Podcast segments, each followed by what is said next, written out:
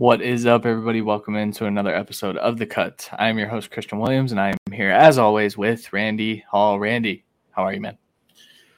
Doing all right. Uh, it's been a pretty hectic couple of weeks here. Season's getting started. Um, Mm-hmm. But Yeah. Saturday, first day, once that's out of the way, we can kind of sit back a bit more. But yeah, it's, Yes. it's been fun. Yep. Ben, that was exactly my weekend as well. Because I got through Saturday, I felt a lot better. This week, I feel so much better this week. So yeah. and we got some uh, good times coming. we have some sweet, uh, have some uh, Cleveland State friends coming over uh, nice. this weekend. Some that we've had a lot of drinking with uh, in the past, and Sick. uh, Ohio State versus Wisconsin this week. Uh, what Oh, a- that's a big one up there. what a huh? great week for them to come down. So it's more like seven against a hundred instead of you know Yeah. three against hundred here. That's Uh, good. And a blackout game for Ohio State. So that'll be fun. Exactly. Yeah, for sure. All right, guys, we are here. It's Wednesday. Normally, we're here on Mondays with the double Monday Night Football uh, game slate. On on Monday, we decided not to do an episode on Monday, but so really, the the point of all of this is to say we're going to talk through Week Three. We know your waivers have already run, and the good thing is, is most waivers were pretty bleak this week. There wasn't a whole lot. Yeah. Um, I think Garrett Wilson was the guy that was available in far too many leagues. He shouldn't have even been available in the first place. So uh, that's the guy we probably would have hammered on for two minutes, and we don't have to do that. So yeah, it was like him, and I think just probably good idea to make sure Brian Robinson isn't available in your league. If you're in a super flex, you picked up Jimmy G if he was on the waiver. I mean, it was pretty cut and dry. Tight ends like Irv Smith and Everett had kind of boomer weeks, so some Yeah. stuff there. But it, it was all really obvious, and it would have been a quick segment anyway. So I think that's probably good enough. If they're still available for some reason, go grab them. yeah, the Irv Smith drop uh, would give me a little bit of hesitation on that, but I think He's also- He's also one of like four tight ends that could get open 65 yards downfield. So it's like true wide open too. that that throw from Kirk Yeah. Cousins was remarkable. By the way, it was just uh, perfect. only good one of the day, apparently. Yeah, he was Uh, bad. At We'll least the Vikings players. Yeah, that's true. that is true. All right, so we're gonna give our week three preview, and we're just gonna jump right into it and get down to the nitty gritty. The Thursday night football game this week is Steelers heading to Cleveland to face off against the Browns. The Browns are four point favorites, and the over under in this game is 38 and a half points. Super, super low. Uh, a lot of injuries on the defensive side of the ball for the Browns.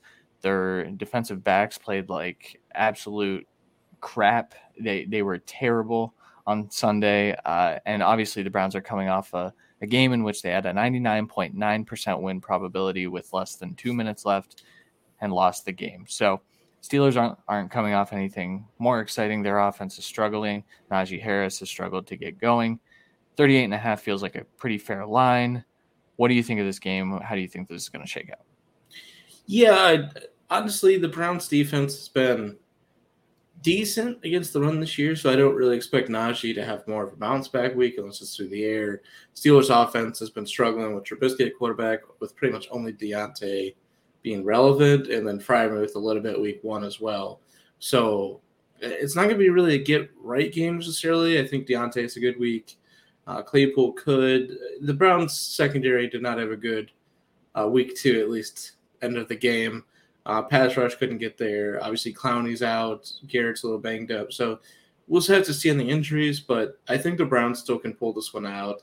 I mean, obviously, Vegas is predicting like 21 17 Browns here, um, which I think is pretty fair. The Browns, it might be, you know, not great defense necessarily, but put up 26 and 30 points the first two weeks, which is much better than they did last year. So I, I do expect them to be able to run the ball. Uh, the Patriots honestly kind of destroyed on the ground last week. I expect the Browns to have the same kind of uh, offense coming into the week, and at least they have a top receiving option, unlike the Patriots.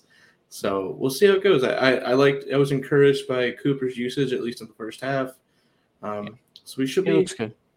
we should be looking at a at least exciting, you know, close matchup game. But I do think the Browns can pull it out.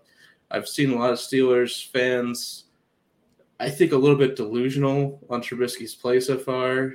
I don't know why.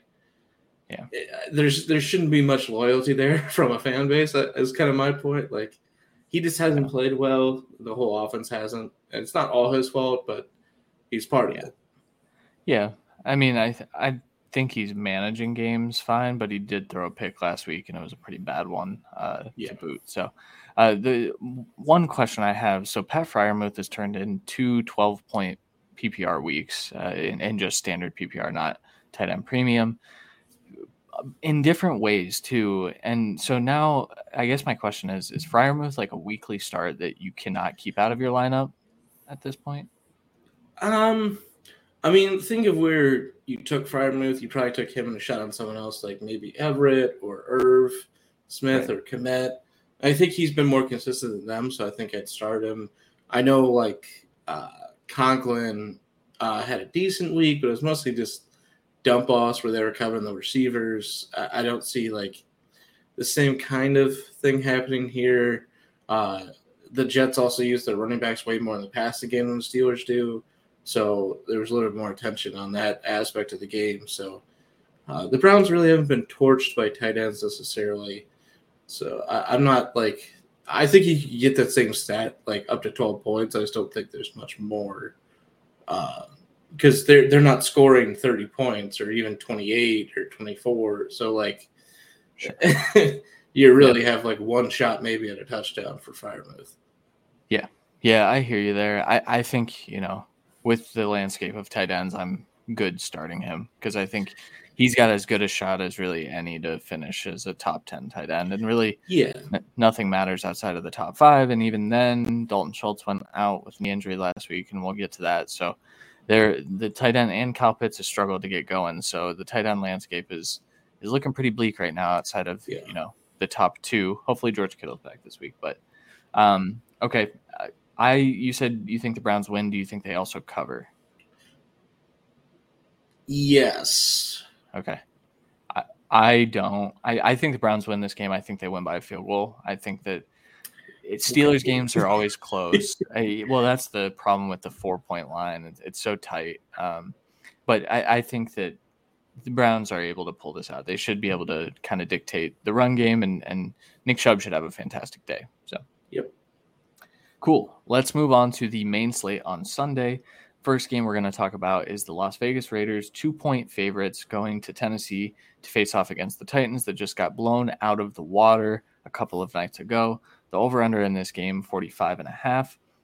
Um, so the Raiders looked fantastic in the first half this last week. They're another team that lost a high prob- high win probability game in the final seconds. Uh, Kyler Murray kind of led the Cardinals back against them. On the other side, like I said, the Titans just got absolutely obliterated by the Bills, which, to be fair, I think everyone is going to get obliterated by the Bills except for a few choice teams. Um, It kind of looked like they couldn't even get on the field with them, though. It, it was right. from a It- team that's contending for their division, which, if we're being real, the division looks real bad right now. Uh, Texans They the got- best team. Just, abs- I mean, it was over at half. Yeah. Uh, Yeah. backups were in the third. Like, it was legitimately over at half, uh, Yes. which did help the viewing for the next game. It sure although did. that game kind of struggled as well. So um, Yeah. it, it's I, 45 and a half. I, I like it. I expect kind of a better day from the Titans offense. Uh, I just think they're, if they get down, their go to guy is Henry still. He's still getting the touches. He just hasn't had a good game yet. I think it's coming. I don't know if it comes this week necessarily. Um, the Raiders have faced, you know, Austin Ekeler and uh, James Conner, but James kind of went out. Um, Williams had a decent day after, but nothing like spectacular. So I think, uh, I think Henry could have a, a little bit of a bounce back day if he just has kind of like a little bit more like the first week with yardage and gets the touchdown like last week.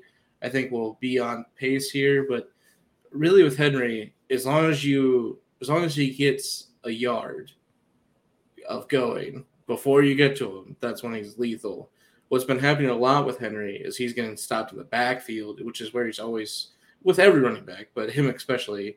He doesn't get that you know whole head of steam going, and he's not as explosive at that point.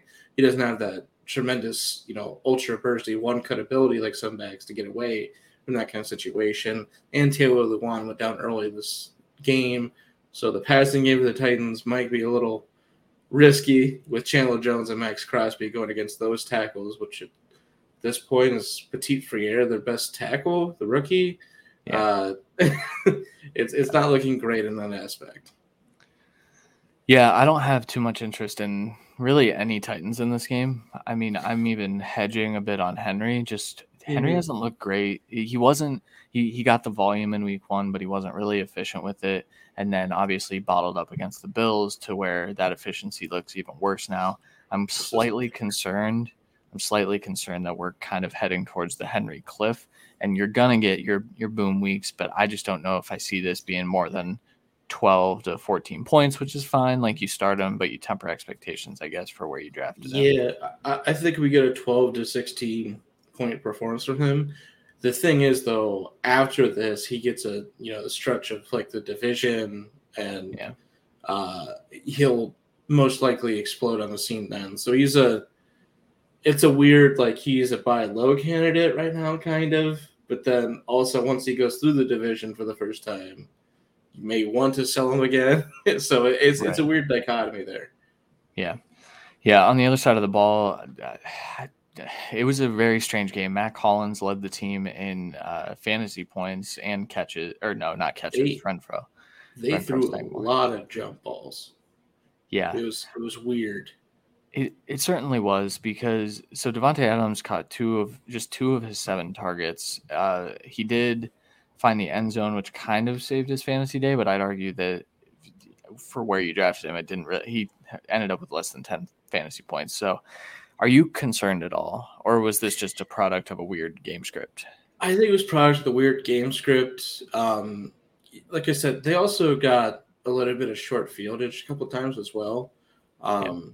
which led to just getting the red zone quick, which just again led to jump balls to uh, to Adams and Waller uh, repeatedly, and they the Raiders still haven't really gotten their run game going. So I think that's what they're going to be focused on this week as long as refeeding uh, Adams a bit to kind of get going. It looked a bit like they tried to just get the run game going after they got to the lead, and they couldn't. And they kept stalling out, and it kept giving the Cardinals a chance. And then they really still should have won. Like Kyler was pretty much in the grass on Maxx Crosby with one second left.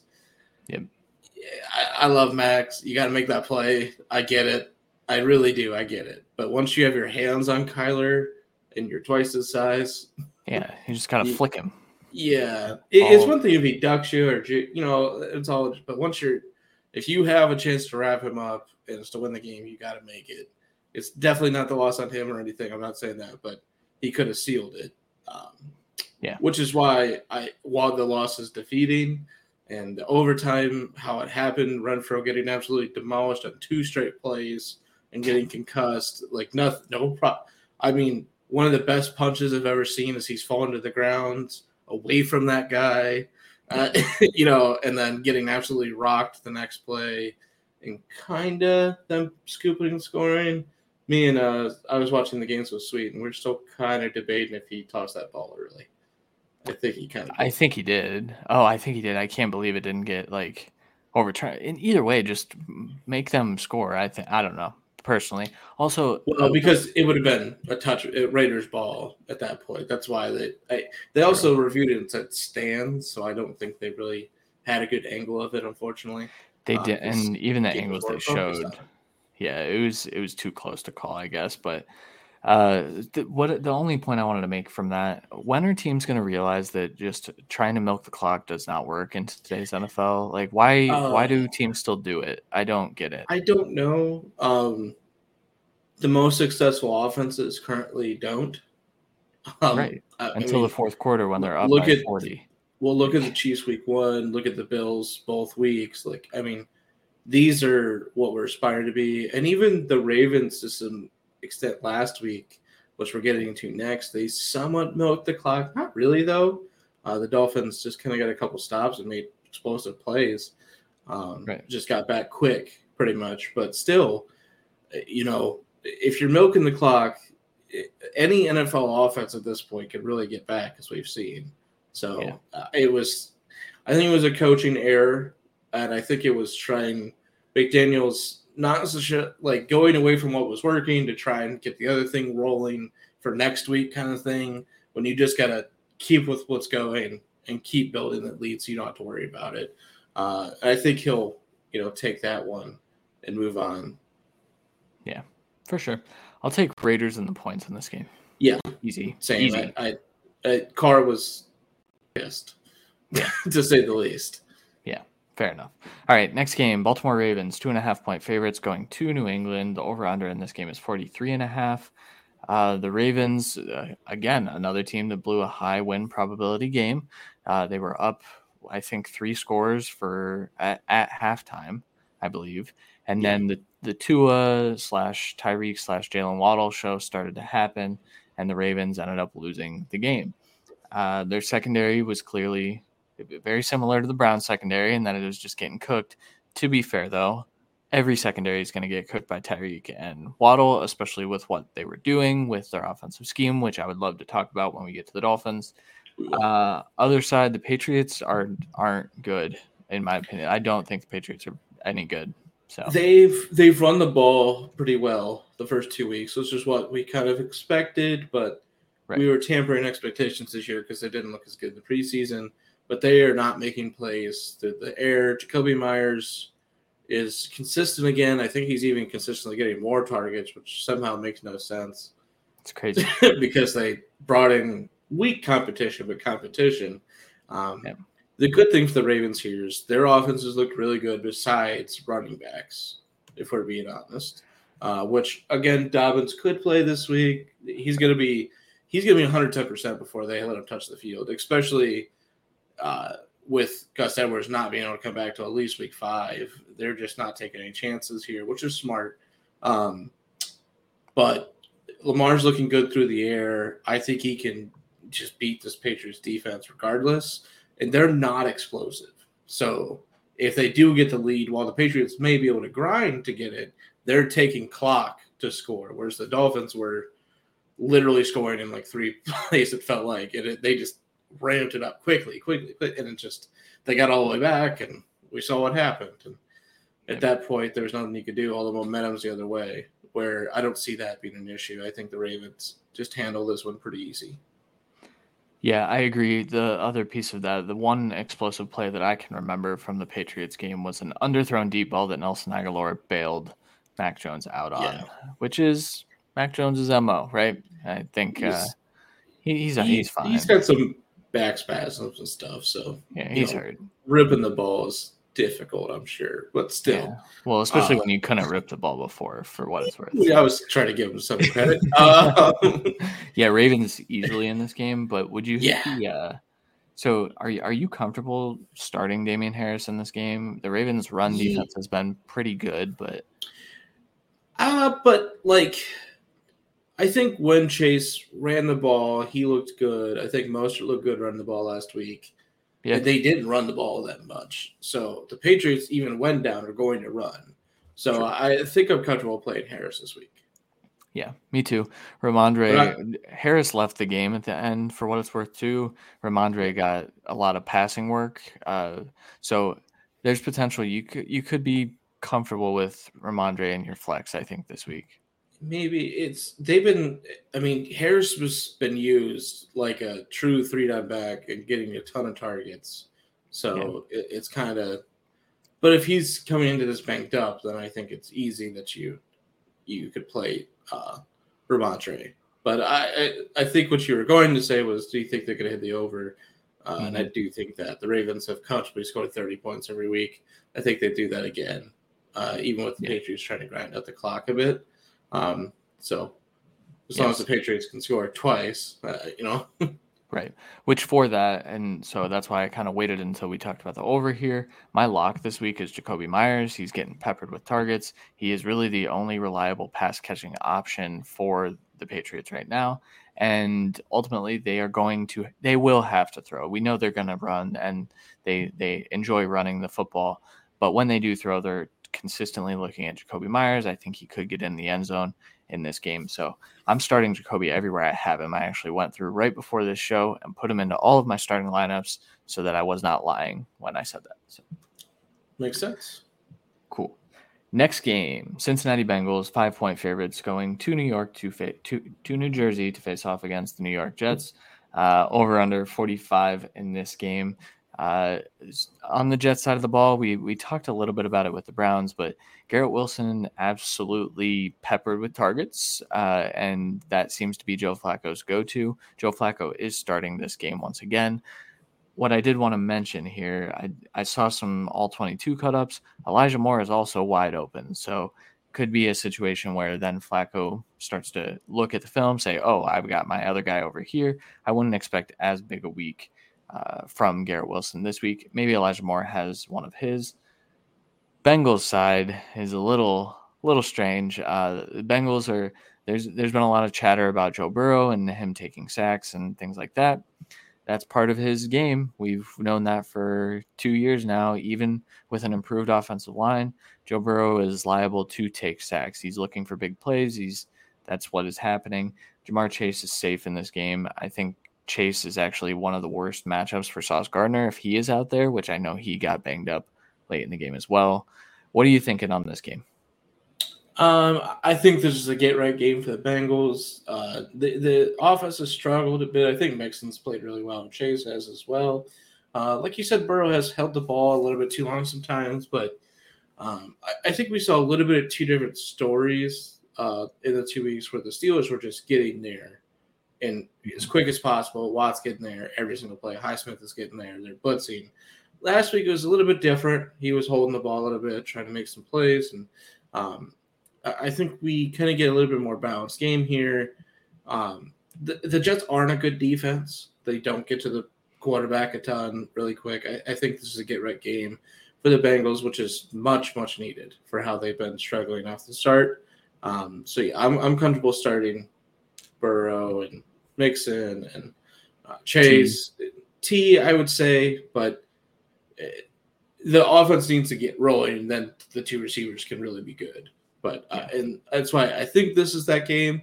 But I also would like to see it more to be. I think you're playing T for where you drafted him regardless. But I yeah. think it's like he might be wide receiver three this week, and then we get this right, and then he's you know back to being a borderline one for sure. I think this is the Mixon game. We saw what Nick Chubb was able to do last week uh, on the back of touchdowns, but the Bengals should be able to move the ball and score some touchdowns here, and I think that they will rely a bit on Mixon to get into the end zone. Uh, on the other side, I'm I'm intrigued by starting Elijah Moore. I, I kind of preface that a little bit. I, am intrigued by tossing him in a flex. Uh, I think yeah. he's a really good DFS play. I assume he'll be a little cheaper this week, um, but I, I don't have too much interest. The Breece Hall Michael Carter split is not ideal. Michael Carter and Ty Johnson were getting work in this game. Breece Hall saw 26% of snaps, I believe, but looks like by far the best running back that the Jets have. So his time is coming. I don't know if it's against this Bengals team who's been fine against the run through two weeks, I think. So fine. So Maybe not great. Good way to put it, I guess. Uh, yeah. and we're both taking Bengals yeah, comfortably. And points. Yeah. Yeah. And then I, I don't I don't think they uh, let that kind of comeback happen like the Browns just did. Yeah, I'll hit the over because I think there will yeah. be some garbage time scoring in this one as well for the Jets. Exactly. Yeah, for sure. Anything else on this game? Uh, no. Sick. Uh, next one, Buffalo Bills six point favorites going to Miami to face off against the Dolphins. Over under in this one's 52 and a half. That feels freaking low after what we've seen out of both of these offenses in the most recent sample, which was just a couple days ago. But uh, yeah, the Bills look like the best team in football by a wide, wide margin. Uh, Josh Allen's playing outside of his mind. It doesn't really make sense what he's doing out there. I think he's the best quarterback in all of football. Uh, Stefon Diggs looks like the best receiver in all of football, and on he's just being incredibly efficient. Uh, and they might get Gabriel Davis back in this game, which I think would help them. Uh, on the other side of the ball, we know that the story Tyreek Hill and Jalen Waddle are pacing for over 2,000 yards, I think, something insane like that. Uh, and so that's not going to happen, but you know what? It might. The Bills secondary got banged up. Dane Jackson, very glad he's okay. Uh, but it looked like he lost his head legitimately uh, on that play, and it was absolutely terrifying. I assume he's not playing this week. So, uh, what do you think is going to happen in this game? Do you think it's going to be another Bills route? I I think they get off, you know, going strong, but we saw that last week against this Dolphins team, and they, you know, opened up the offense a bit and force fed it to the receivers. I, I, I see what you have here, and I'm worried about it because on paper, with what this Bills defense has done and what this offense has done, this is going to be, you know, another route. And Tua is going to struggle. He's going to throw two picks in the first half or something like that.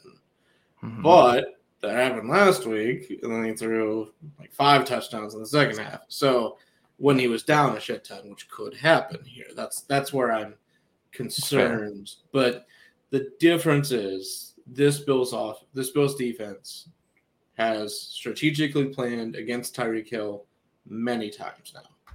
And yep. they've basically based the defense around playing against the Chiefs which means right. limiting big plays and getting to the quarterback strategically in in tight lanes to avoid scrambling. So, uh, while I think there's chances that those two can break away after the catch, I just don't see big long touchdowns again. So I think the Bills win easy, but I'm not quite sure the line for Tua is my worry. It's fair. I'm gonna I'm gonna toss some. I said I wanted to talk about their scheme really quick. So the Dolphins really uh, took advantage of play action, and which is something that all NFL teams are doing. But a Mike McDaniel offense is going to do it very well, very well because the 49ers do that. In this game, you've got two stud safeties that are going to take away the deep areas of the field play action is going to be extremely vital. So I think this could be a big Mostert game because they're going to try to feed him early, maybe a Chase Edmonds game as well. And then they're going to go to that play action because what they need to do is pull the linebackers in, have them bite on the on the play fake, and then open up the intermediate area of the field right behind the linebackers. And that's where Waddle and Tyreek can kill them. I don't know I saw I saw a lot of good things from Tua thrown across the middle of the field last week. Now that's why I'm he is my lock to sit this week. I don't want to chase the points of last week. I want to wait it out. If he has a big game against the Bills, oh well, I missed out. I don't want to play him this week. But I think if they are to win, it's because that play action has made those Bills linebackers look like idiots and kind of turned them all around, which it could happen. It could happen. You're right, for sure. Yeah. I, I they're they have linebackers of note, but they're not they're not perfect for that. I mean, they're they're better set to help against the run than the pass, in my opinion. Uh, but they can be that with those two safeties. That's the the right. whole problem with the Bills. Well, that's that's the thing too. And if the Dolphins start to just hammer that in the intermediate area of the field, it could open up something deep. But you also have Kaiir Elam, who, while he hasn't played well, he's fast, and so he mm-hmm. might. This might be a breakout type of game where he's able to kind of take away some of that deep stuff too. I'm it's, so excited to watch this game though. yeah, it, it. I think your sit is right, but I'm just trying to outline. You know where it could go awry is you look incredible for two and a half quarters, and the last quarter and a half when they have nothing to lose and they're just they break a couple big plays and it kind of saves to his day a bit. Um, sure. You know, it was that last week, and then it kind of got past that point to where it was a really good day. You know, so we'll see how it really goes. But I expect the Bills to be scoring, and yeah. I expect Tua to get sacked by Von. So we'll see how it goes. Yeah. Through two weeks, Tua looks like one of the five best quarterbacks in the NFL, in my opinion. Uh, I think he looked fine week one as well, and so uh, that's why I, I'm. It's not a hard. I, like I'm lock. I'm. I'm not sitting him. I understand if people want to chase the points. I get it. Yeah. Uh, Bills six point covering easy. I think. Yes, okay. it's again. I yeah. I think they win big. It's just it breeds the same game script, so it's kind of sure. I, sure. Everything's got that. Well, yeah, but you're hitting the over on this, right? Oh fuck yes. Yeah, I mean the Bills alone. the Bills could score- over. I was just gonna say the Bills could score 42 in this game, and then the Yeah, Dolphins they- will score more than 10. the the Bills could have scored hundred on Monday. Oh, for sure, for sure. They stopped trying. Yeah, they There's no pulled their question. guys too. Yeah, it's crazy. Team's insane and should win the Super Bowl this year. All right, uh, another team that will be vying for a Super Bowl. I almost said another two teams, but then I realized what's happening here. Mhm. Uh, so Chiefs five and a half point favorites going to Indianapolis to take on the Colts. The over under in this game is 50 and a half. Uh, the Chiefs look fantastic. I think there there were points last week, last Thursday, on the Amazon Prime broadcast. Shout out that that was kind of cool. I, I was into it. Um, there were points where I said, "Well, the Chargers are still playing better than the Chiefs. The Chiefs still have some things to work out uh, on their defense, um, but they've looked pretty sharp on offense. I think that they still have it offensively, despite the new kind of scheme. They're spreading the ball out. Kelce's kind of the staple still. Clyde Edwards-Helaire is thriving uh, now that he's healthy. Colts not doing well, not doing well at all. Matt Ryan looks cooked. Uh, Michael Pittman not being out there last week was a major factor, and those receivers last week sucked. Alec Pierce also wasn't out there. Uh, I think those two coming back this week will help keep this game halfway decent. What are you thinking on this game? The only way the Colts can stay in it is if Jonathan Taylor can dominate, uh, which he hasn't done yet. And Yep. he faced the Colts and the Jaguars, or the Texans and the Jaguars. So I'm not very high on this. Uh, I think, like you said, Pittman and Pierce being back can be huge. Uh, you could see just a vast absence last week. Uh, Matt Ryan had nothing. Uh, he was holding the ball too long, getting sacked and stripped, and threw bad picks. So I expect a little bit better performance, but this Chiefs offense is looking good. Clyde Helaire is getting basically minimal touches, but capitalizing on every snap. So um, I, I'm looking for more of a grinded out game from the Chiefs. I just don't think it comes here. I think they dominate. Um, you know, this may be the game that MVS finally catches the ball uh, after people drop him.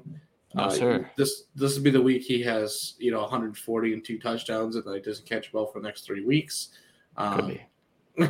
Well, so I yes, That's a, that's a good moment to bring up what Andy Reid's comment on Skyy Moore today was that he's going to continue seeing more and more snaps each week. They're just kind of Yeah. easing him into the offense. I am excited to see what the offense looks like when the better receiver is on the field. We all kind of know that Skyy Moore, MVS is what he is. Uh, he's a nice deep threat, different receiver than Skyy. yeah, But when they have a consistent guy like Skyy that Mahomes can trust and go to, uh, th- that's when the offense is unlocked. And I think Andy Reid knows that. I think Andy Reid knows that Yeah. too. So uh, this might not be the game for that though, for what it's worth, because he's not really seeing many snaps at all right now. So uh, Yeah. you're fine starting pretty much everyone in this game. If Pittman plays, you're good with that. yeah. You're playing Pittman for sure. You're playing JT. You're playing uh, Pittman. Um, I, I think you're playing Juju. I think you're playing Clyde Helaire. Um, but again, I want to. This Chiefs offense is weird. We have to just keep seeing it, and I think it'll be like week eight before we're like, okay, well, this is how it is. We know for a fact now. You know, whenever uh, Edwards Helaire's on the field, he's probably getting the ball and he's going to do something with it because he looks good, or he's catching the ball for a touchdown. You know, or you know, it could be completely changed. And at this point, all three running backs of the Chiefs have shared, you know, almost equal goal line work. So we really don't know who the goal line back is there. It's it's weird. It is weird. It's it's a very team oriented approach. I think I think that it's strategic as well. Save those guys for the postseason run. So Yes. um okay. Uh you're taking the Chiefs and points and over? I I'm not sure on the over. The I think Colts, it's the under. I think the Colts have scored a total of 20 points in two weeks. That's including the shutout last week. Um, again, the only way the Colts can compete in this game and or win is if Jonathan Taylor's dominating and they're running the ball efficiently, chain moving with Pittman and Pierce. So if that is the case and the Colts are in this game, it will be a more low scoring game. And Sure. if their offense is terrible again, they score seven points. I don't think the Chiefs are scoring 45. Right. So, That's fair. Yeah, I'd, I'd hit the under on this as well. Yeah. for sure. All right, next one. Philadelphia Eagles, six and a half point favorites going to Washington to face off against the Commanders. The over under is 47 points in this one. This is the Carson Wentz revenge game of some sorts. Uh, Carson Wentz has been up and down, his usual up and down self, but has looked pretty good and is pretty fantasy relevant at this point. Uh, Curtis Samuel is apparently the wide receiver one, despite having Terry McLaurin and Jahan Dotson over there. Uh, he has, I believe, 20 targets. I, I just looked at it 20 targets. He's tied for 14th in the NFL in targets already. Uh, so Curtis Samuel's a main piece of this offense. On the other side of the ball, the Eagles looked absolutely fantastic against the Vikings uh, on Monday Night Football. Jalen Hurts looks like a superstar. He doesn't look like a timid thrower of the football anymore. He was confident and he was hucking the ball over the field, and it was glorious to watch. Uh, this game is a little different, though. Divisional games can always get a little dicey. Where do you see this one going?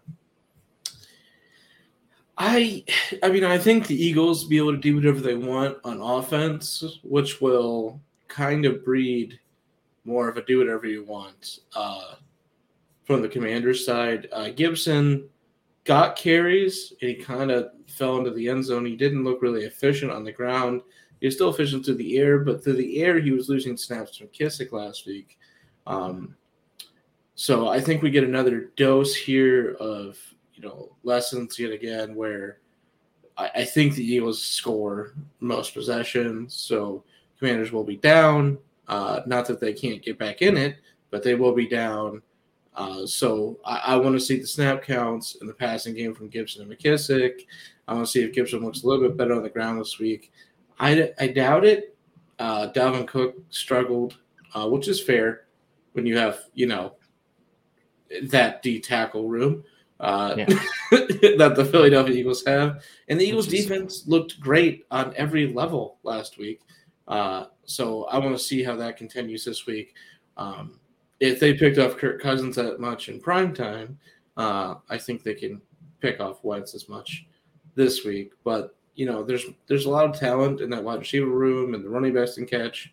So this could be a, a high scoring affair, and I almost expect it to be. Sure. I almost made Terry McLaurin my lock to sit this week. He gets the Darius Slay matchup for the most part, and I think that Wentz has found comfortability in throwing to Curtis Samuel and Jahan Dotson as well. And Logan Thomas worked his way back, got on the field quite a bit more last week. So it's just I- tough saying to sit a guy like Terry McLaurin. Yeah, but I think it's a bit of progression from Wentz as a quarterback, which is hard to say out loud. Um, But I, I think this season, the, two games we've seen, hey, they're working their butts off to cover Terry. Let me throw the other two that are wide open, and Sure. it's been moving. So I expect the same thing with Slay. You know, obviously taking a lot of Terry McLaurin. I'd be interested to see if he moves around the field. I know he kind of did that with Jefferson, but Jefferson's a little bit different tier than Terry. So Yeah. we'll see how it goes. If he does move with Terry, I expect, you know, not a shutout of McLaurin by any means, but uh, I expect uh, heavy usage, especially around the red zone of Dotsings. That's what we've seen, and dink and dunk to Curtis Samuel and the running backs and Thomas. I, I like this offense. A lot of good pieces. Uh, It's, it's you know you got to ride the the wave, the Wentz wave. Yeah, I I don't like riding it. I also think that he's going to be in his head in this game a little bit for what it's worth. Uh, or he could come out and be perfect. Who knows? That's Carson Wentz for you. Uh, I'm taking the Eagles and the points and the over in this game. Yep, Are you going the same way? Okay. hundred percent. I, I will say I think the Commanders can keep it to a touchdown game, but six and a half, I'll still take the Eagles. So Yeah, it's just. It, I, I think they go up two scores late to kind of seal it. For sure. All right, next one: Detroit Lions uh, going to Minnesota to take on the Vikings. Vikings are six point favorites in this game, and the over under is fifty three. I'll just say right now, over, yeah, over on this game. I I know As the Vikings the offense, Vikings- if the Vikings have an offense this week, then yes. which they will. Yeah, the Eagles defense is much better than the Lions for what it's worth. Uh, Goff is looking good, and he is throwing to Amon-Ra St. Brown, who looks like a top 10 receiver in the NFL right now. He is, I believe, wide receiver three in PPR leagues at this point, and he is, I believe, he has caught eight passes or more in the last eight games, uh, dating back to week 13 of last year. That's incredible. He's a stud. Start him no matter what against everyone. Uh, he's a he's a lock in your lineup. Yeah. Um, other side of the ball, we just talked about it. Vikings struggled on Monday, but week one they looked fantastic. Justin Jefferson, we know what he did in week one. Uh, I, I know you have a sit in this game though. Yeah, so I, I'm sitting Thielen. Um, he got a touchdown to kind of save it. Uh, I believe he had no targets going into the fourth quarter. Uh, there seems to be an overemphasis on this offense of just hyper targeting Justin Jefferson, and now that Irv Smith is healthy, uh, he's the second option. Uh, and then it's kind of a fight of Osborn, who's kind of medium to deep kind of guy, and Thielen's the quick guy. And, and my major concern is last week they could not get anything going medium to deep. It made sense to throw to Thielen, and they did not. yes, I think that's a little bit schematic instead of you know Kirk hating Thielen all of a sudden. Um, and you know, last year Thielen didn't have this high yardage or receptions total. It was his usual, just touchdowns kind of helping him a bit. He just, I mean, it's not happening this year the same way. So if they're going to focal point everyone else, I'm just sitting Thielen. Honestly, I'm trading Thielen for the name value. Uh, it's it's been atrocious. Um, I think he's been the third best receiver, no question. And now that Irv Smith is actually healthy and involved in the offense, I'm very, very worried. Yeah. Yeah, 100%. I'm I'm into that.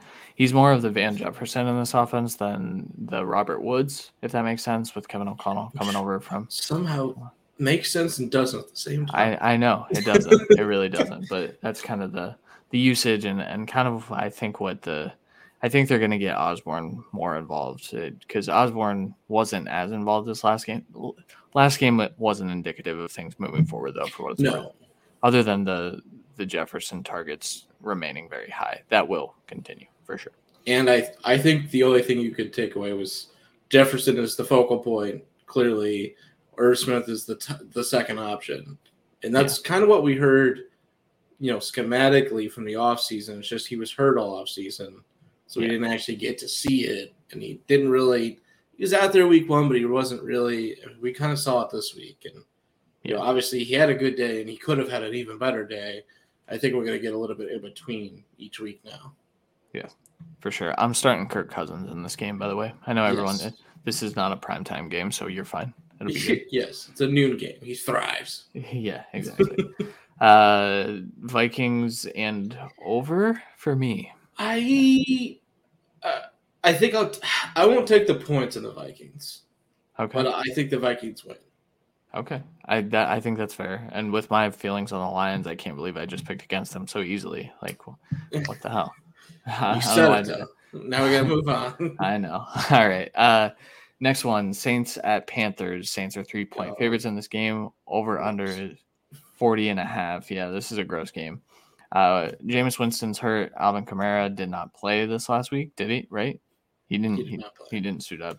He um, has the um, same rib injuries as Herbert, uh, but he's not uh, a quarterback. You know, quarterback and the whole team. Uh, well, he is sure. kind of the whole team. It's a running back, and in theory, he's getting hit a lot more. So he's sad. I think there's a good chance he plays. It's just it's against the Panthers. This yeah. is a game you need to win if you're the Saints team, especially with playoff aspirations. But it's not like the Panthers have been scoring. Uh, yeah, yeah, they've looked really bad over the last couple of weeks. Um, and it, it, this could be a get right game on the ground for the Saints, which they haven't had the opportunity to uh, against the Browns, who definitely played, you know, or not, not the Browns, but uh, against the Falcons, who played, you know, kind of inspired football week when and the Bucs are always a stout run defense. Uh, so and with Kamara out, they weren't going to get much done. So this is kind of a get right game for that aspect of the offense.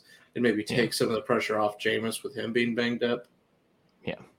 This is the Chris Olave breakout game, in my opinion. I think he uh, has looked fantastic, but all three receivers for the Saints have looked good. Jarvis Landry, Michael Thomas. Michael Thomas has a nose for the end zone once again. Uh, so you're you're loving it. He's gonna end up like a fantasy wide receiver one this year and be the best value and uh, everything. Um, my need more info this week is DJ Moore, meaning I need more info from this game. I need to see how they work to incorporate him into the offense. Baker has struggled. Baker has struggled, but I also think that there are a lot of different factors playing into that. I think that offensive line has has really, really struggled to uh, you know, keep clean pockets, and we know that Baker Mayfield needs a clean pocket. I also think Baker doesn't want to force feed anyone after his experience with Cleveland, and he's fine kind of dishing the ball out, but he's not fine taking checkdowns, and he needs to be. Uh, so yeah, he's he's playing a bit too much uh, hero ball, which is you know that's Baker. Um, yeah, but that's why he got hurt, and that's yep. why he struggled. So he, like you said, he needs to just check down more uh, not necessarily always like CMC, but there's always a shorter route that you can throw uh, to yeah. gain yards. And that's usually Baker's problem is he'll end up just holding the ball, scrambling, getting sacked for 10 yards, and now they're way behind the chains. And then you, you screen, and it's just terrible. Uh, need more info on DJ Moore is fun, especially because Marshon Lattimore did not get suspended, uh, unlike Mike Evans. So, which is strange to me, but I get it. I get it. Evans laid him out. It was a great, great hit. Uh, but yeah, it's it's it's a tough matchup for DJ Moore too. So I, I'm I have to start him in a couple places. Of course, I am. It's DJ Moore. I think that he could easily have a breakout game uh, out of nowhere. That's what DJ Moore does. So I just need to see it. I think before I'm comfortable with it. I'll take the Saints and the under. Yeah, both offenses have been pretty abysmal. Yeah, for sure. All right. Uh, next one. Speaking of uh, Houston Texans against the Chicago Bears, Bears are three point home favorites. Over under is 40. I don't really want to talk about this this game uh, because Luke Getsy pissed me off on Sunday night. Uh, I cut up Justin Fields' 16 dropbacks over the course of 60 minutes and his 11 pass attempts. Just irresponsible play calling, uh, and I think yeah. they know that. Uh, Justin Fields, I do expect to have a big week in in this game, surprisingly, uh, because I think that they do bounce back and kind of get things going in the right direction. On the other side of the ball, the Texans look terrible last week. Uh, my Brandin Cooks calls not looking good right now because Davis Mills has not looked as good as I thought he might. Um, in fact, he's been pretty pretty rocky, uh, and I would not be comfortable starting Brandin Cooks at this point. Uh, my pause right now, I guess our pause a little bit. Uh, Darnell Mooney, I think that despite me thinking Justin Fields is going to have a big game, I'm not even certain that it's going to be because of Darnell Mooney. I think it's just going to be he's going to find the open receiver, which he missed a lot in this last game too. So I I need to see more from Mooney because he has, I think, one catch on the year, right? Like he, he legitimately one it's, catch for negative yardage. So. Yeah, and again, we we throw it week one, but last week we also throw it again, which is a whole different story. Um, yeah. it, the fact that in a game you're losing the whole time that you just don't throw the ball is pretty ridiculous. Um, for what it's worth, though, uh, Montgomery looked really good, especially on outside zone plays and stretches, uh, where it's kind of like one cut. It, he looked absolutely explosive, um, and kind of quick, like dive and one cuts as well. Uh, mm-hmm. Herbert looked really good, so I think they can work well in multiple aspects. And I think Monty, who is my start of the week, Dave Montgomery, he has looked really good. He got everything we wanted except a touchdown last week. I think he falls in the end zone this week for sure. Uh, the Texans have not really been a good run defense so far. I think Montgomery can carry this game a bit.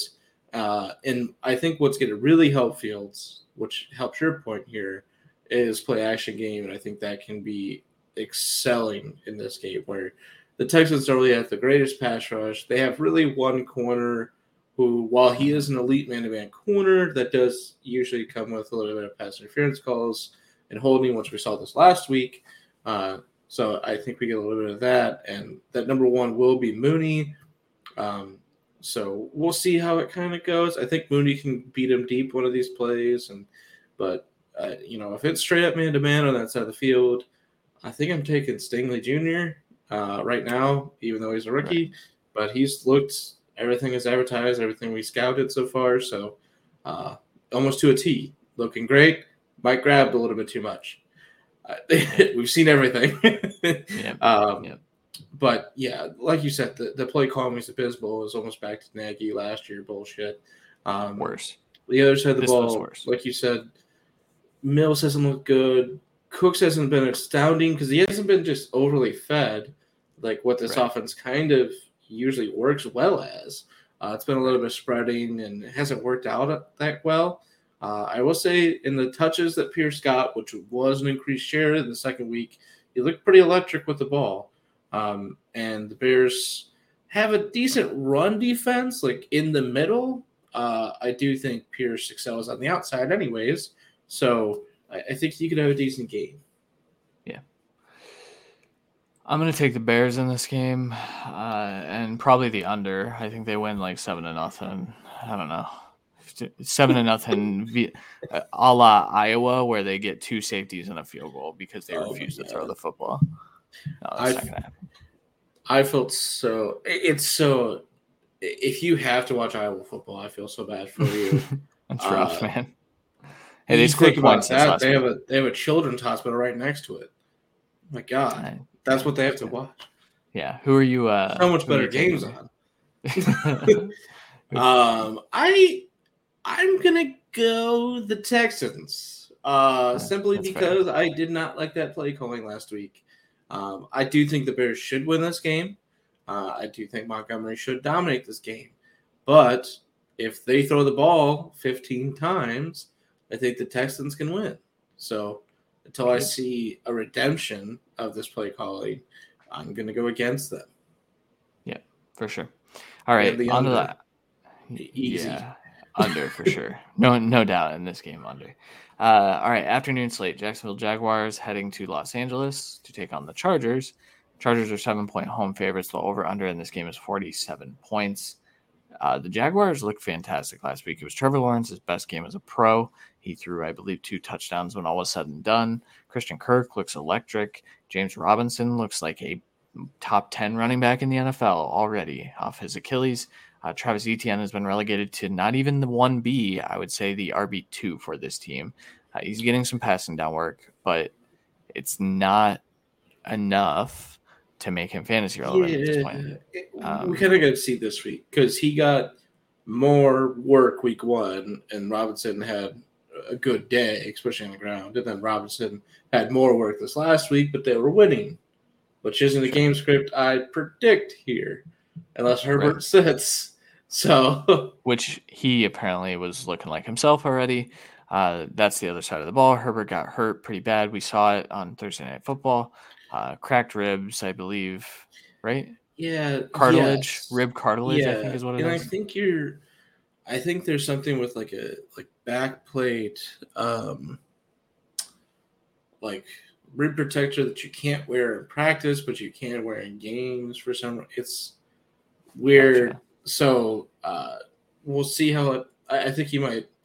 They might run the ball a bit in the first couple drives and let him get a little bit loose with everything. Uh, but I do expect a bounce back game from Herbert, and I think this could be a really good game. Um, I do too. I'm not sure. I think the, do you think, think the Jaguars are going to win the AFC South? By the way, what's that? Do you think Kirk is as good of a day? Um, is that just because uh, he's got targets? Because it does. I believe J.C. Jackson will be playing. That's who he. No, I getting. mean, I think Zay Jones has kind of a pretty good day here, and I think Evan Engram's going to get the ball. I think James Robinson will be more involved in the passing game, and Etienne. Uh, I, I do think that Kirk is going to get his. I don't think he's going to be this wide receiver one that he has been. I think it, you temper the expectations. Wide receiver two, still start him, feel good about it. Yeah. Um, but biggest question I think is, uh, is this the first big game of Ekeler? I was going to ask if you're worried about him because I would say no with what his usage has been.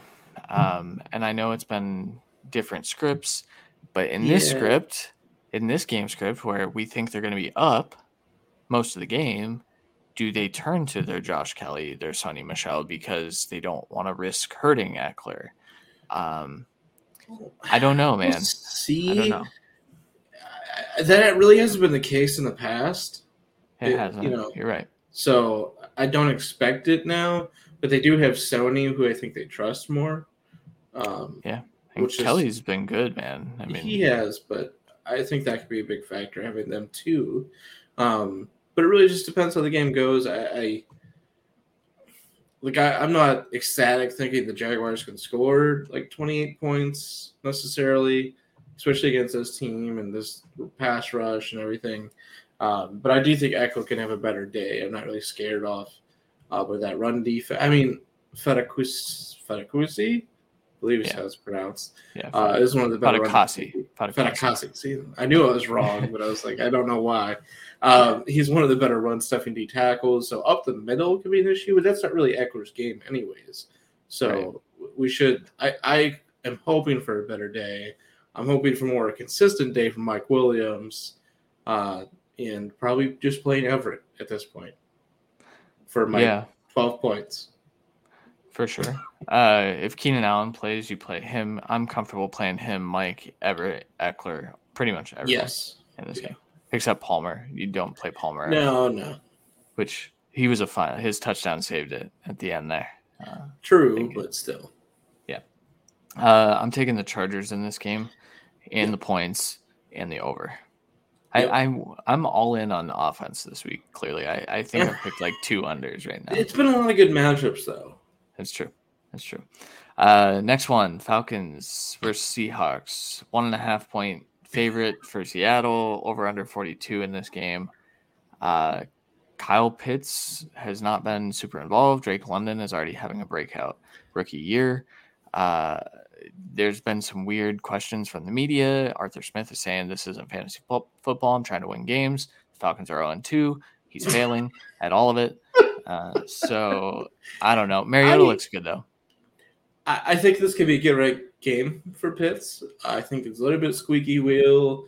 Not, Sure. you know, he's not doing it, but I think it's a little bit of like, oh, well, you're not winning. Why aren't you getting Pitts more involved in the offense like it was last year, kind of thing. So I think you can get a, a little bit of a get right game this week. Seahawks are already bottom 10 in the league against tight ends, and they played backups last week. Uh, George Kittle did not play against them. Uh, they they played against Alberto, who did nothing, and not even Dulcich, just a random array of Bronco tight ends, and then Ross Dwelley, uh, and Yeah. got and are you know among the worst in the league against tight ends. I think that continues this week, and should have a good day. The only thing is, uh, he- strangely, the only times he's lined up at tight end, he's not going to target. So I think that needs to kind of really change for this offense to evolve into what it needs to be to actually win a game, which they haven't done. And this is a very winnable game. Uh, It is. I think Terrell, who has kind of struggled this year, can do a good job of locking up DK. Obviously, jump balls excluded. There's not much you can do at that point, as we saw last week. Um, Yeah, we did. but yeah, I expect this could be another good Lockett day. I think Pitts could have a little bit of a bounce back. I think Patterson should do well. I think London can do well. So uh, I think this could be a fantasy relevant game, while it's not a high scoring game. And I also, for my players to need to know more on, and I think we kind of discussed it a bit more, is the Seattle running backs, and not necessarily. Well, the Falcons have played really good against the run so far. It's not really the matchup I'm worried about. It's now that we had Walker back, and I think they kind of infused him into the offense more than they needed to last week. I want to see more of a true split this week after he's gotten a little bit of, you know, injury rust off. Uh, I want to see what they're actually trying to do because he did not really look that efficient. Uh, I think Penny looked a bit better, and he struggled as well. So I- think this may not be the get right game, but I just want to see the snap usage for them. yeah, I think Penny's gonna have a big day, man. I because everyone's I mean- out on him. I saw advice to I'm s- not out. drop him to Oh, drop no. Rashad Penny. Hell I no. think that's terrible fantasy advice for what it's worth. Uh, Well, don't drop it- Rashad Penny. so the Falcons played. Obviously, they played the Saints and Kamara, who was a little banked up near the end, and they couldn't really get it going up the middle. And then they were down big, so they were throwing more. So it's kind of hard to use that game script. You know, last week they played. Why am I blanking? Uh, uh, the 49ers. 49ers uh, Yeah. in the game. You know, it, they did not, you know, stop the run necessarily, but they didn't have any explosive running backs of note to face. Uh, and then, you know, once Jimmy G kind of got, he kind of came in and got a couple touchdowns. It was a grinded out game, pretty much to a halt. It didn't matter past then. The Falcons couldn't really get going except throwing to Drake London. So I don't expect. I, I don't really know the full extent of how good this rush defense is for Se- or for Atlanta, uh, but I don't expect. Uh, oh, Rams, sorry, not the 49ers. Rams. Thank That's you. my fault. I was like, no, that's not right, but I went with it. the Uh, Seahawks. Yeah. I, the I thought you were talking about the Seahawks. yeah, same thing though. They kind of gave up some runs, but nothing explosive. So I want to see how Seattle does. For sure. I feel you there. Uh, in this game, I'm taking the Falcons. Uh, I think the Seahawks are a good team, too. but I I think the Arthur Smith offense uh, will be better this week. Um, So Seahawks I'll go- eight or nine wins and not win this one, huh? All right. no, Um, six six wins. Damn it. You said eight, mother. no, no, no, no. We'll go back to the show and look at that. There's no way I had eight wins for that. yes, That's you crazy. did. No, I don't think so. Um, well, that was also with Drew Lock for what it's worth. I'm kind of bummed. It's it's not Geno. that. I mean, still though. It's probably worse with Drew Luck. Uh, I'm taking the Falcons and an under here. So Yes, same. sweet. All right, uh, we're gonna zip through these last four. So Packers at Buccaneers. Buccaneers are one and a half point favorites. Uh, over under 41 and a half. Bucs offenses look pretty bad. Uh, Brady was very very frustrated. He was slamming shit on the sidelines, which is you know peak Brady. He's got a rough home life right now though, so you can't blame him. Uh, and he's going to be without Mike Evans. He probably is without Chris Godwin for another week. They signed Cole Beasley. Uh, Could be without Julio again. could be without. Yeah, this this offense is in in rough shape. Uh, Packers get right game. Aaron Jones, AJ Dillon were fed the rock. Sammy Watkins got going uh, on Sunday Night Football. He just pushed it back a week because of the extra week.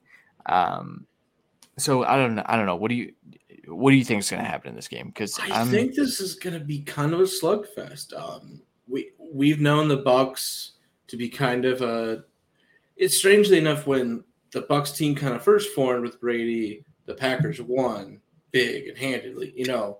But since then, it's been Bucs all the way, and it's been kind of more of a slugfest. Uh, I don't think this Packers offense is explosive.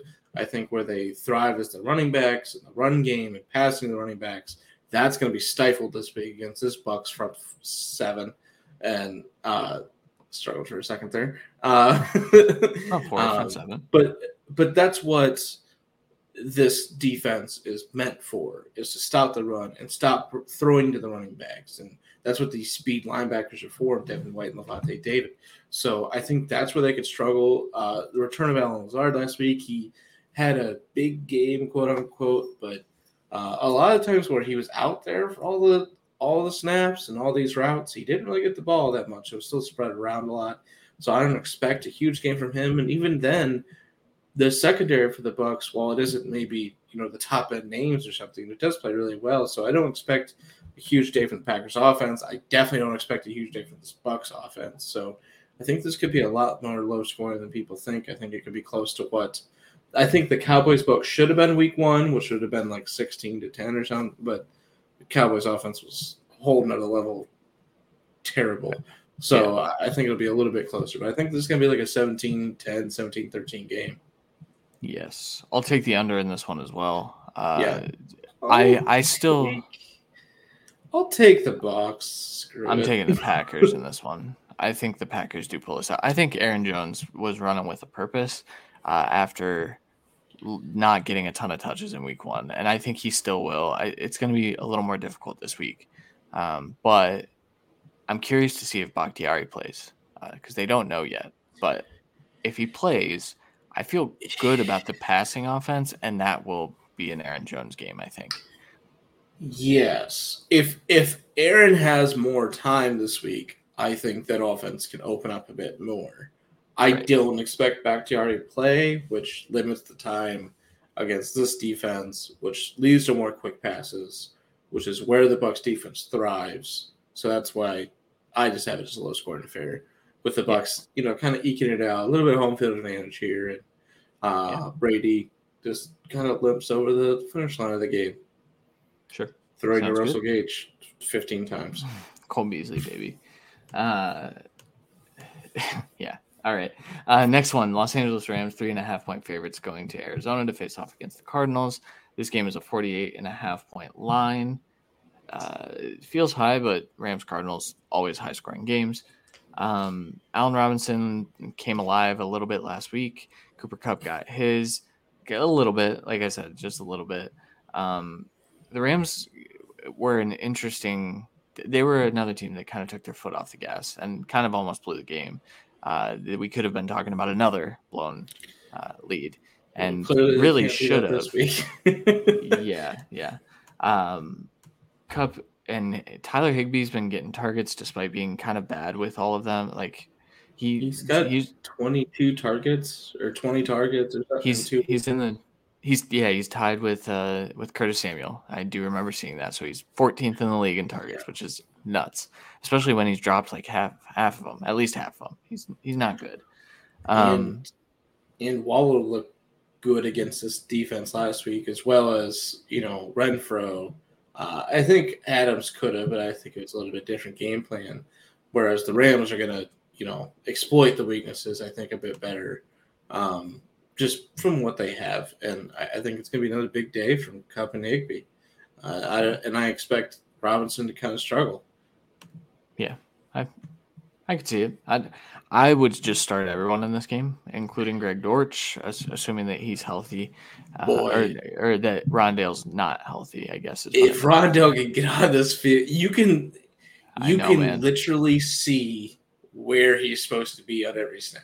Like it, yep. you could see that they just like almost have a whole arm cut off, and the yep. other arm's cut off as well because Hopkins is out. So they, this offense is just trying to figure it out. If James Conner's not playing, which even if he is, this is kind of not a really run defense you want to attack necessarily, especially with the addition of Wagner.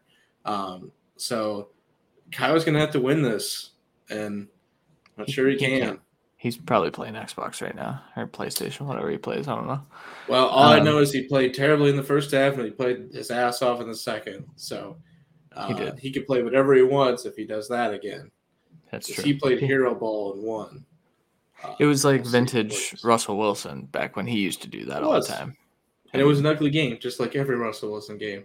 That's true. Huh. Yeah uh, I, but I do start everyone in this game for sure. And it, the only yeah. thing, the the Rams running backs, I'm out on for now. Like I don't want to start either of them until I know what yeah. the split is going to be. So. Exactly, and you know the Cardinals, they've been decent against the run. No, like nothing ridiculous, but they've been all right. Uh, returning JJ Watt this week was helpful. Um, yeah. So I think I agree. Kind of at best, maybe a flex play of them. Um, I, me personally, I think I'm sitting Robinson just to wait and see another week. Um, but I'm definitely playing Rondale. If he's playing, he's shot up on my starts. There's no question. I'm actually bumping him in my dynasty rankings without him playing a snap when I update. Tonight. It's crazy. It's great. I, I mean, I've seen it before, but it's with, you know, it's with the Hopkins. It's with Davante Adams. It's cut. You know, Right. it's not this. it's not yeah. like, oh, it's the gadget guy, the move piece. And yep. it's so weird. And they're trying, they're, they're trying so hard to make anyone work. But yeah. you can't replicate Rondale Moore. No. But think of all the work. Like Dortch has been fantasy relevant for two weeks now. And yeah, I think he had 15 points last week, man. He's relevant. Uh, Re- relevant. It's just not Let's see. He's wide receiver 22 on the year. That's know, that's right? your Rondale, except plus more. So, uh, yeah, exactly. Uh, uh, I don't know who I'm. I, I'm taking the Rams in this game, but yes, points. Yeah, I- point. Yeah, eh. yeah. I I don't really think the Cardinals are very good, honestly. I I think that that was no, collapse but again, we haven't seen the final form of either side of this Cardinals team, so That's we'll, fair. we'll see. Yeah, for sure. All right. Uh, Sunday night football this week 49ers against the Broncos. 49ers are one and a half point favorites in this game. Over under is 45. That is high. That is extremely high Yeah, when you're talking about, yeah, when you're talking about what the Broncos offenses look like. Russ might be cooked. Yeah, I'm, I'm, I'm going to put that take out there. I put it out there a couple times, kind of like jokingly. Russ might be cooked. And the reason I keep saying this, every time he throws a deep ball, it looks like the Peyton Manning deep ball when Peyton Manning had to have neck surgery and Yeah. like two years of football. And I'm I'm concerned. I I don't know if it's just timing is the other thing uh, be. because he's you know his deep ball is the last two years. I mean, his whole career has been astounding, but the way he's been like arcing it and hitting the right spot, it also could be just a different atmosphere, uh, you know, of Denver. Um, him just getting used to it all. I think there's some bounce back there. My biggest thing uh, was I thought they've been able to run the ball all year without question, but I thought this offense really struggled when Jerry Jeudy got hurt. Uh, it's kind of what I've always what I've been fighting for all this year. I think he is going to be a vital aspect of moving this offense up and down the field. With Sutton continuing to be the big play monster, which he continued to be, but he could pretty much only get a jump ball or he's somehow completely wide open, not from route running, in my opinion, either. Um, in these last two games, it's it's where he's kind of broken play, made a play, and that's what we've been hearing all camp. If it's a broken play, it's going Sutton. But to move the ball, they need Jerry Jeudy, and he was not at practice today. We'll see how it goes. It's Sunday night football. I think he could play. I think they need him to play and to win, and this is a big win, which is very much needed uh, for the Broncos. Uh, however, the 49ers have played Russell Wilson a ton. I, I, I Yeah. think they'll be ready. I think they'll be an efficient game. Um, I'm curious how much Debo gets used in the backfield this week. Um, just with Yeah. it's basically Jeff Wilson And and kind of Mason. Mason. That's it. Uh, Yeah. They signed Marlon Mack. Uh, And So Tevin know Coleman to the bad. practice squad. So, Yeah, so you know it's bad. Um, so I think Debo is going to get more usage. I think Aiyuk gets more usage actually through the year. This team's going to throw more now with Jimmy G back at the helm. I expect this to be 24 21, 24 18, 24 17, 21 17. You know, the normal. Oh, really? Well, actually, it can't be. It's Russell Wilson. It'll be 23 to 19. It's Russell. Yeah. I, I don't know what the hell he does. Yeah. He puts some True. hex on every game that it can't be a normal score. See, I don't think it. I don't think this is going to be a close game. I think the 49ers are going to win by a lot. I do. I think, the I think Broncos look Broncos defense keeps them. Their defense true. And what is the 49ers offense going to do with Russell Wilson having the sideline yell out run or pass every every play? I I get the meme of it, but he was trying to help. He was trying to help, but they were everyone was struggling. everyone was looking at him like, "You're an idiot, dude. Get away from me." And no one was doing it, and it's so funny to me. Everyone hates Russell Wilson. That's what I've learned in the last year. I didn't realize all the all of his former teammates hate him, but Well, not hate him. you got to remember the situation there, though, and he he's been he should have left. Seattle and him should have amicably broke up last offseason. Yeah. and they didn't, and he got hurt. It it it bred some bad things. Yeah, so sure. Uh, back to players for a second. If Jeudy's out in this game, I mean, I mean, I actually- you are, but like, I feel like you aren't cool with it. I think like you can just focus on Sutton at that point, and I think Sutton and Jeudy help each other when they're on the field Yeah. together. So, like you're saying, so They're, I, I'm a little worried. they're an amazing complement to each other. It's a sure. good receiver core they built here, especially when they would have Tim Patrick, uh, which could help ease this Jerry Jeudy, where they wouldn't almost need to almost kind of force him at eighty percent to play at a certain aspect. Um, Yeah. it is a shoulder injury. It is a receiver. Plenty of play with it every week. You know, uh, it's just it was a big it was a big thing last week. You got hit hard. I think he can get back out there this week, it, but they need him desperately. I am picking the, the 49ers, though. Yeah. I'll take the 49ers under, but 49ers comfortably covering their one and a half point spread here. Yeah. Uh, well, you know, Russell Wilson game, though. That's yeah. true. That's true. It's going to be um, 23 22. I don't even know how the hell you get that, but it's going to be. we could see it. Uh, Monday Night Football, Dallas Cowboys versus the New York Giants. Giants are one point favorites in this game. Insane to me. I don't uh, want to watch this. over under is 39. why is this now? I hear people when they said, Why are the Bears on Sunday Night Football? Agreed. I think this game would have been a lot better had it been Dak Prescott and Dalton Schultz might not even be out there in this game, which I don't know what the Cowboys are going to do then. They're going to turn to Jake Ferguson, I think. No um, Brown.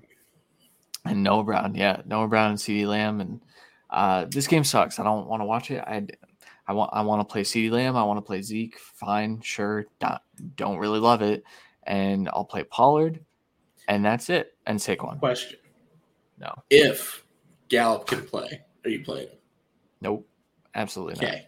Just wanted it out there. Yeah, I agree. I'm sitting him I just wanted it out there. Yeah, because I, I think with a long week, there's a chance this week. Uh, apparently, he's been kind of close. Um, you can tell from the Noah Brown usage what Gallup is going to mean to this offense once Stack's back. So, yeah, which could be next week. Could be. Theory. Could be. Probably won't be. It'll probably be a little longer, but we've seen that injury where it he you can come back quicker. It just sucks. It's his throwing hand. Um, no Giants wide receiver should ever touch your fantasy lineup. Even Sterling Shepard, who he had nine points last week. Um, you know, I, I think he could pop off for a big game, but you're not going to really know, and it's just kind of a low ceiling play. I, I, Toney seems to be in a doghouse. Uh, he's pretty much droppable. I'd say uh, Kenny Golladay was never rosterable. Um, yeah. So it's it's literally just Shepard. It was kind of my argument there um, yeah. to where I think he he's relevant, uh, especially in deeper leagues uh, as a flex play. But um, you know, you're pretty much expecting you know 9, 10 to like a max of 18. Yeah. So it's it's a worse version of Jakobi Meyers right now. Yeah, yeah. Uh, over under Micah Parsons sack total. I'm putting the over under at two and a half.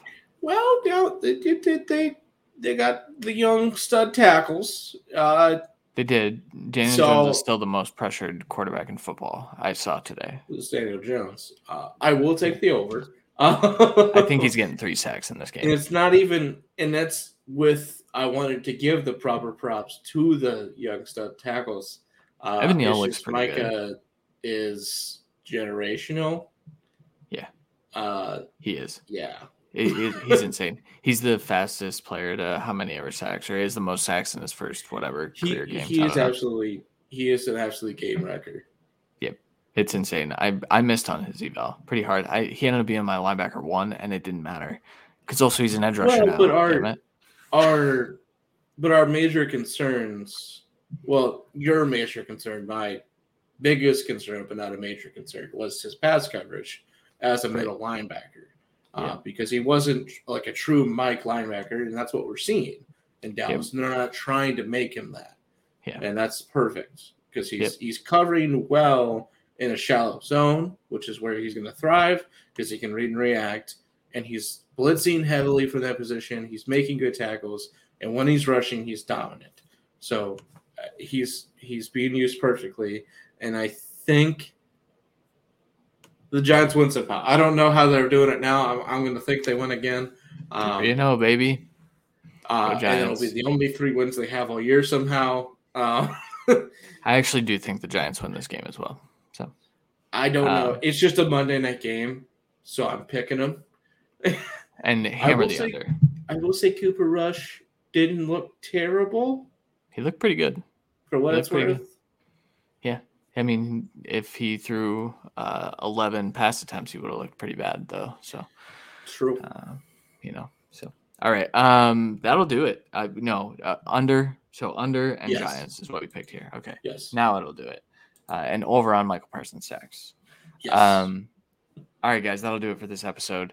Uh, this as you know, there's no waiver wire. We will be back on Monday though, uh, because Yeah. there's no chance I care about watching that game. So absolutely not. We can go live at halftime or whatever. But well, they're, they're just. It wasn't even like we cared about the Monday night games necessarily. Uh, it was just there's no like, and even when you watch the broadcast, there was no good time for those games as it was. There was no good time to jump in to do a show to where for there sure. was like intermission. You know, So, but yeah, we'll be back on Mondays. Uh, this was just a, a random week. We will have waiver advice next week as well. Uh, and so we'll be back at the, the normal schedule. Good luck on your fantasy matchups this week. Uh, I've learned that I suck at redraft. Um, and I, no, my record's not that bad, but uh, I'm much better in dynasty leagues. And I think that plays. I think that I that's how I've kind of built my whole mindset. But, you know, I'm still out here doing okay in redraft leagues. So, um, but if you guys have any questions, feel free to hit us up on Twitter at C Williams NFL at R Hall NFL. Uh, anything else, Randy? no. She Hulk's Okay. happening still, but we haven't it's had happening. The last talk. episode was kind of fun. It was my favorite one, I think, so far. Kind of, maybe. Yeah, there's just no to- action really. We should do a separate like Saturday night episode of just Marvel talk once She Hulk's Let's over. We could do Let's that. see. But obviously, episode Thursday, so should be Yeah. fun. Yeah, for sure. All right. That'll do it for this episode. For Randy Hall, I'm Christian Williams. We'll talk to you guys next week. Later.